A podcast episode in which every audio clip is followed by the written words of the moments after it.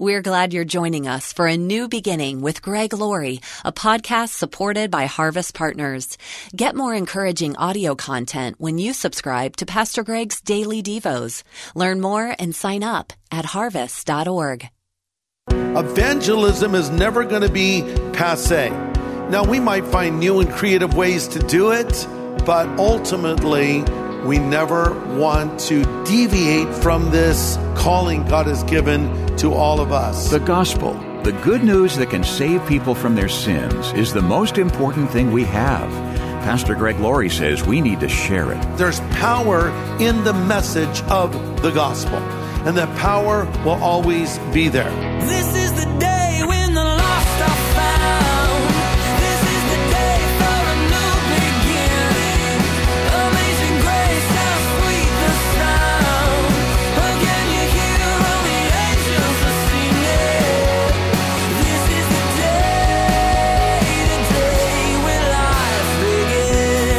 You know, when you share a smile with someone, it's not like they take it from you and you don't have it anymore. Often, you both end up smiling. When you share a word of encouragement, both of you are the better for it. When you share the good news of God's love, it can touch both of you profoundly. Today on A New Beginning, Pastor Greg Laurie shares how the gospel is at the very center of God's plan for mankind. It's the one thing that can change the eternal trajectory of someone else's life.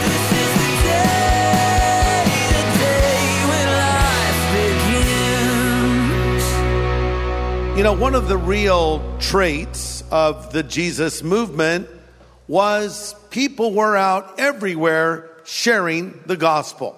Now, when is the last time you saw that? When you're out in a public place, an amusement park, down by the pier, out in a mall somewhere, and you just saw a bunch of people, maybe even carrying a Bible, engaging people in conversations about Jesus Christ. We did a lot of that. So I became a Christian, as you know, at the age of 17, and I was going to church, and I heard the pastor say we should go share our faith, and I thought, well, I've been a Christian 2 weeks. I know so much about God now. I better go out and talk to people. And I was, you know, my theological knowledge could have fit into a thimble, but I knew Jesus had changed my life. I knew it was all true, and I wanted to go talk to somebody. So back then there was a little booklet out called The Four Spiritual Laws, put out by Campus Crusade for Christ. And it's very simple. It just asked questions. And so I was so new at this, I hadn't even memorized the contents of the booklet yet. So I went out to the beach. It was Newport Beach. And I was looking for someone to talk to. And I saw this middle-aged lady. And I thought, well, maybe she'll be nice to me. Maybe she'll take pity on me. So I walked up to her and I said, "Hi, can I talk to you a little bit about God?" And she looked at me like, sure, sit down. So I sat down and my voice was shaking. You know when you get nervous and you can't stop your voice from shaking? And so I'm literally just reading this booklet to her. I hadn't even memorized it, as I said. So I just said, I'll just read this to you. The Four Spiritual Laws, copyright 1964, Campus Crusade for Christ. Law 1, God loves you and has a wonderful plan for your life. Law 2, you've sinned. So I'm reading through this booklet. And as I'm reading through it, I'm thinking, this is so not going to work.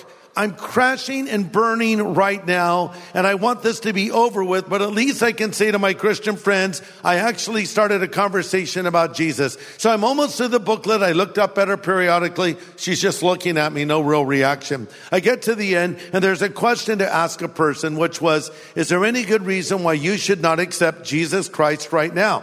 And I realized that was a question. So I asked her, is there any good reason why you should not accept Jesus Christ right now? And she said, no. I went, oh, okay, what? No. I said, you mean you want to accept Jesus Christ right now? She said, yes. I'm like, excellent, great. Let's just pray. Bow your head. I mean, I'm thinking, I had not planned for success. I planned for failure. So she closes her eyes. I'm frantically searching this booklet for some prayer or something. What do I do now? And I found a prayer. I led her in the prayer. And to show you how little faith I had, even as I'm leading her in this prayer, I'm thinking to myself, this isn't going to work. And as she's done praying this prayer of asking Christ to come into her life, she opened her eyes and she said, something just happened to me. And I'm like, whoa, something just happened to me too. I realized that God could use an idiot like me. Now, I guarantee I could pick anybody in this room and you would know so much more about the Bible, so much more about Jesus Christ than I knew as a 2-week-old Christian, but I went for it and God blessed it. And this is the thing, we way overcomplicate evangelism. We get all worked up about it and all stressed about it and overly nervous about it, and we don't understand that you can be used by God to share the gospel. And I remember there was just Christians everywhere doing this. We called them the Jesus freaks. And I remember even before I was a Christian, we'd see the Jesus freaks going down the beach. You know, they'd have their Bibles and they're like looking for sinners. And we would all go in the water till they passed because they would never come in the water for some reason. Maybe they didn't want to get their Bibles wet. So some of them should have figured out they should have had a surfing evangelism ministry and paddle out to where people are. But you know, so that was the way it was back then. You'll say, well, that's great, man. I wish it was that way today. Why can't it be that way today? Last time I checked, the Great Commission is still in the Bible. You know what the Great Commission is. We'll read it in a moment, but it's the words of Jesus to go into all the world and preach the gospel. And the Bible tells us, how will they hear unless someone tells them? Listen, the primary way that God reaches people is through people. So this hasn't changed. Therefore, why are we not doing it today? Yet, I just read that there's a trend among millennial Christians to not do this. In fact, this poll that was done said 47% of millennial Christians agree, at least somewhat, that it is wrong to share one's personal beliefs with someone who is of a different faith in hopes that they will one day share the same faith. Now, how many of you guys up here on this stage are millennial age? Raise your hand up here. Okay, now you got to explain this to me. Cheyenne, what's going on here? Is this true? Do you think this is true of people you know your age? Why is it true? And should this be true? So I think that millennials are trying to enforce and activate their opinions and freedom of speech, but they're also so sensitive nowadays. And if you don't agree with what they believe, then they just start attacking you with, harsh words and just discourage you. And so as a young Christian, it's very discouraging to share your faith. I mean, I don't think it's wrong to share your faith at all, but it's very discouraging. And nowadays with everyone being so sensitive over everything. That's right. So I think what we need to do is understand that, evangelism is really communication with people. And when the Bible says, go into all the world and preach the gospel, you can do that conversationally. You can do that on your social media pages. You can do it on Instagram. You can tweet the gospel. Go into all the world and tweet the gospel. But I think the big issue is when we engage a person, you want to build a bridge to them. You might think because I'm a preacher, I have a little pulpit like this that I take with me everywhere and I preach to everyone I meet. Well, look, when I speak in a study like this or in a stadium, it's a monologue. It's me talking to people. But when I engage non-believers, it's a dialogue. And I don't come with all the answers. I ask a lot of questions and I listen because I don't want to come off like a know-it-all. For starters, I'm not a know-it-all. And to the point, I'm not better than anybody. I'm better off, but I'm not better. So you come in sort of a humility. And Jesus himself modeled this with the woman at the well. He actually asked her for a drink of water. He comes to her in a humble way and he listens to her and then he engages her with the message of the gospel. So that's what we want to do. But sooner or later, you're going to have to get down to the bottom line. And the bottom line of the gospel is all of humanity has sinned. There's nothing we can do to get rid of that sin. God sent his son, Jesus Christ, to die for that sin and to rise again from the dead. And we'll turn from our sin and believe in Jesus.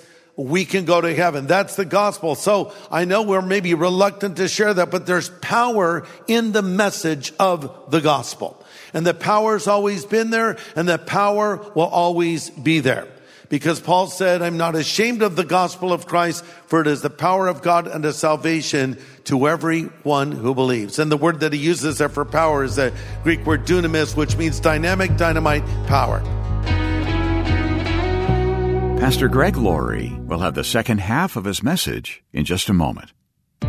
Hearing about listeners who find Jesus because of Harvest Ministries and A New Beginning is so encouraging. I'm a truck driver from North Carolina, and I very much love listening to Pastor Greg's In this world we're living in now, you really need Jesus in your life. And if you have a personal relationship with Jesus, there's nothing better than that. I mean, your days are full of joy. You have peace of mind. And there's just nothing better than that. I was addicted to cocaine for so many years and struggled with the flesh. I mean, I hated it. I tried so many times to quit. I just asked the Lord to make me hate it. And finally he did. I just got so sick of it, he took it away. And I have that personal relationship with Jesus Christ, and there's nothing better than that. I absolutely love listening to Pastor Greg's messages every night while I'm on the road. And I just wanted to call and let him know that. So God bless you, and thank you so much. If your life has changed because of the ministry of Harvest, would you let Pastor Greg know? Just call 866-871-1144. That's 866-871-1144. Well, we're talking about the importance of sharing the gospel today, as Pastor Greg presents a message called The Jesus Revolution and Evangelism. Years ago, I was at Billy Graham's house, and I wanted to ask him a question, and I said, Billy, if an older Billy could speak to a younger Billy, what would he say? What advice would you give a younger you after all these years of preaching and sharing the gospel? And he said, I would preach more on the cross of Christ and the blood, because that's what the power is. So I never forgot that. So whenever I speak, I always want to talk about the fact that Jesus died on the cross for the sin of the world, and that his blood was shed for them. So if you want to really pay tribute to a guy like Billy Graham, do what Billy did. And what did Billy do? He preached the gospel and he invited people to follow Jesus Christ. So listen, evangelism is never going to be passé. It's always going to be something God wants us to do. Now, we might find new and creative ways to do it, but ultimately, we never want to deviate from this calling God has given to all of us. And in Luke chapter 15, we're given a perspective of how God views those that don't know him. We have three metaphors that are employed by Jesus to show how God loves people. We have a shepherd who lost a sheep. We have a woman who lost a coin, and we have a father who lost a son. Have you ever lost anything of great value and you're searching for it because you've got to find it? The idea of a coin, a woman had a coin, is probably the idea of a wedding hat. She would wear a headband sort of, and it would have coins in it. So to lose a coin was not just losing a dime or a quarter. It was losing your wedding ring. That was a big deal. So she searched until she found it. And then we have a father who lost a son and a shepherd who lost a sheep. Years ago, I lost something of great value to me as a kid. I had a little parakeet and his name was Popcorn. I don't know why I named him Popcorn, but that's what I called him. And so I was down in Balboa Island and I saw this guy who had a parrot on his shoulder. It just sat on his shoulder. It didn't fly away. And I asked the guy, you know, what's the deal with your parrot? He goes, oh, he's tame. He doesn't fly away. And I thought, that's so cool. So at my house, Popcorn would fly out of his cage when I called his name and land on my shoulder, and I'd walk around the house with him. So I thought, maybe I'll do that with Popcorn. I'll go down to Balboa Island with Popcorn the parakeet on my shoulder, and it'll be just like the guy with the parrot. So I walked around the house for a while, making sure he wouldn't fly away. Then I walked outside, and Popcorn just flew up. I never saw him again. He's just gone. So I went for days. I was walking up and down the street, Popcorn, Popcorn. People are thinking, that poor boy is hungry. Give him something to eat. And just the other day, I drove by that same neighborhood, and I rolled down the window of my car, Popcorn. And a really old bird landed on my windshield with a beard. No, not really, but he's gone. And so I searched, but I couldn't find him. And Jesus talked about the father searching for lost people is like a shepherd looking for a sheep. Now, you know, sheep, I don't know if you've been around sheep very often, but in Israel, sometimes we'll see a flock of sheep. Everyone gets really excited because everyone wants a picture with a sheep in Israel, right? Or a little lamb, even better. And I've always heard they're stupid, but now having seen them up close and personal, they really are dumb animals. And look, they have their purpose in life. They're excellent with mint jelly, and we can make sweaters out of their you know. So it's great. But these are animals that literally cannot defend themselves. These are animals that cannot run. They cannot bite. And they're incredibly dumb. I read an article a while ago that talked about a bunch of sheep, 1,800 sheep, who died. And I thought, what? And I had to click it, you know, what happened? And what happened was one sheep walked off of a cliff. This happened in Turkey. One sheep walked off the edge of a cliff and all the other sheep followed. How stupid is that? So the one sheep goes to the edge of the cliff, looks around and says, okay, single file, we're all going to die today. Let's go, sheep. It's not that bad. Let's go. Boom, he jumped, and they all followed because that's how dumb sheep are. That's why the Bible says, all we like sheep have gone astray. We're that dumb. So there's a shepherd who has 100 sheep, and one goes astray. And he could have just said, you know, win a few, lose a few, cost of doing business. No, Jesus said that shepherd went and searched for the sheep till he found it, and he wrapped it around his neck and brought it home rejoicing. And then Jesus makes his point. And I tell you, in the same way, there is joy in heaven over one sinner that comes to repentance. But really, the crescendo of Luke 15 is the story of the prodigal son. And that's the one that we all remember best. The story of the boy that left home, drug the family name to the gutter, spent his inheritance, messed his life up, got drunk, hung out with prostitutes, did everything wrong. And one day he came to his senses and he returned home. And when the father saw him from a distance, and this is Jesus telling the story, when the father saw him at a distance, he ran to his son. He threw his arms around him. He kissed him and said, this, my son who is dead, is alive again. He who was lost is found. Jesus portrayed God the Father as an older man willing to lose his dignity to get his son. Let me explain. In the first century culture, old men did not run. It was considered undignified. Not to mention, it's harder for old men to run, right? So, because you'd have to pull your robe up above your knees. And in the story that Jesus tells, and if Jesus hadn't told it, it would almost seem irreverent. He portrays the father as an older man missing his son, running to get to him. And I think maybe one of the reasons, we can only opine on this, but maybe one of the reasons the father was running to his son is he knew the people in the village might stone him because he had disgraced the father, disgraced the village, disgrace the name of the Lord. And the father said, I've got to get to that son of mine before they kill that boy. And he threw his arms around him, and they're not going to kill the boy if the father's arms are wrapped around him. And that's us, you know, we're sinners. And God says, I'm going to get to you.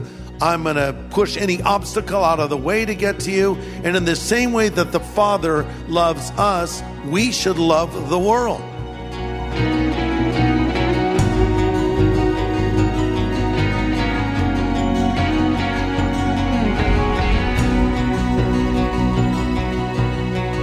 Pastor Greg Laurie, with insights today on the dynamics of evangelism and how it's reflected in the parable of the prodigal son.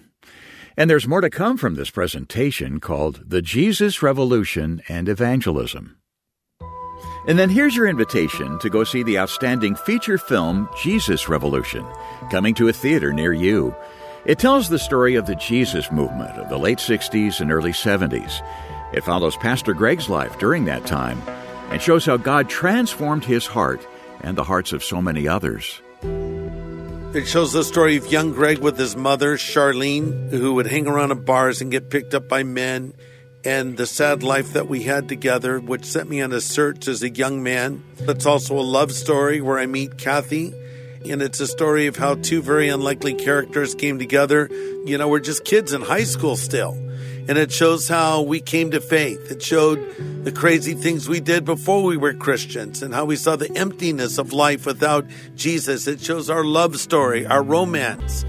And then it's a story of Chuck Smith and Lonnie Frisbee. Now, these are two very unlikely people that came together.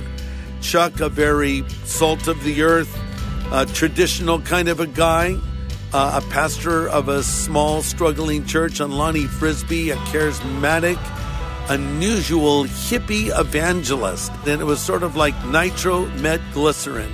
And the result was a spiritual awakening. Well, Pastor Greg, Jesus Revolution is coming to theaters nationwide very soon. Yeah. How can we all take advantage of this opportunity? The opportunity to not only see it ourselves, but use it to bring people to the Lord. Yeah, so here's how I would do it. I would go to a friend and say, you want to go to the movies with me? Let's go see this film, Jesus Revolution. You're going to love this film. And trust me, the movie will do the heavy lifting. Once this film starts, it pulls people in. They're just completely captured by the story and the music and the acting and everything else. And then afterwards, go out and get some dinner or have some dessert and say, let's talk about that.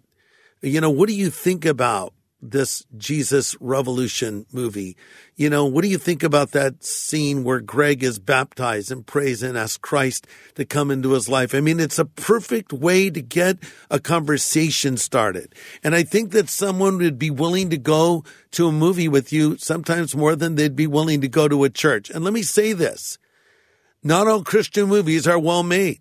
This is the most un-Christian Christian movie that I've ever seen, and at the same time, it has more gospel in it than any Christian movie. So let me explain that statement. When I say un-Christian Christian movie, I mean it isn't the predictable film that's tidy with a little bow on it. This movie is a little gritty at times. It's realistic. It shows the real search of a young Greg and a young Kathy making a lot of bad decisions, going into drugs, etc., and so forth. So, you know, you're pulled into the reality of the story. But then when it gets to the moment where my character accepts Christ, it's very straightforward. I've never seen anything like this in any film ever. And I think it's the biggest moment of the film in many ways. Many say that. But I think it could be the most important moment for the person watching it where they could pray and accept Christ into their life. So this is a film that I promise you will surprise your friend that you take. It has twists and turns, especially toward the end, that you would not expect in a Christian film, but it has a beautiful, powerful, redemptive ending. It's a true story. So there's twists and turns in the stories of life, and everything doesn't work out perfectly, but we see God at work in this film, and we pray that we'll see God at work in the lives of the people who watch it. Yeah, that's right. Well, Jesus Revolution will be officially released February 24th. It's a moving evangelistic story within a great motion picture. And by the way, there will be a special national preview showing February 22nd, 2 days earlier. It'll feature special bonus content, including an easy-to-understand presentation of the gospel by Pastor Greg. So make plans to bring someone who needs the Lord. To get tickets to this special preview, February 22nd, go to JesusRevolution.movie. Now, that's .movie, not .com. Again, JesusRevolution.movie. And thanks so much for partnering with us as we share the gospel in this innovative way. You partner with us as you support the film at your local theater, and you partner with us when you send a donation in support of sharing the gospel. In fact, to thank you for your generosity right now, we want to send you the book that tells the story in more depth. It's also called Jesus Revolution. We'll send you the book to thank you for your investment, so get in touch today. Our 24/7 phone number is 1-800-821-3300. That's 1-800-821-3300. Or go online to harvest.org. And then one other thing. As you know, 2 Chronicles 7:14 says, "If my people, who are called by my name, will humble themselves and pray and seek my face and turn from their wicked ways, then I will hear from heaven and I will forgive their sin and will heal their land." Well, Pastor Greg is asking us all to do just that, to humble ourselves and pray each day.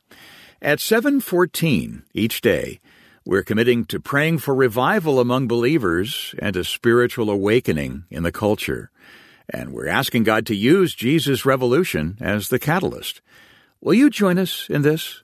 Commit to praying with us each day at 7:14. Thanks so much. Well, next time, we'll see how this information age is such an important time to share the most important information we have, the gospel of Jesus Christ. More from Pastor Greg's series, Jesus Revolution. Join us here on A New Beginning with pastor and Bible teacher Greg Laurie.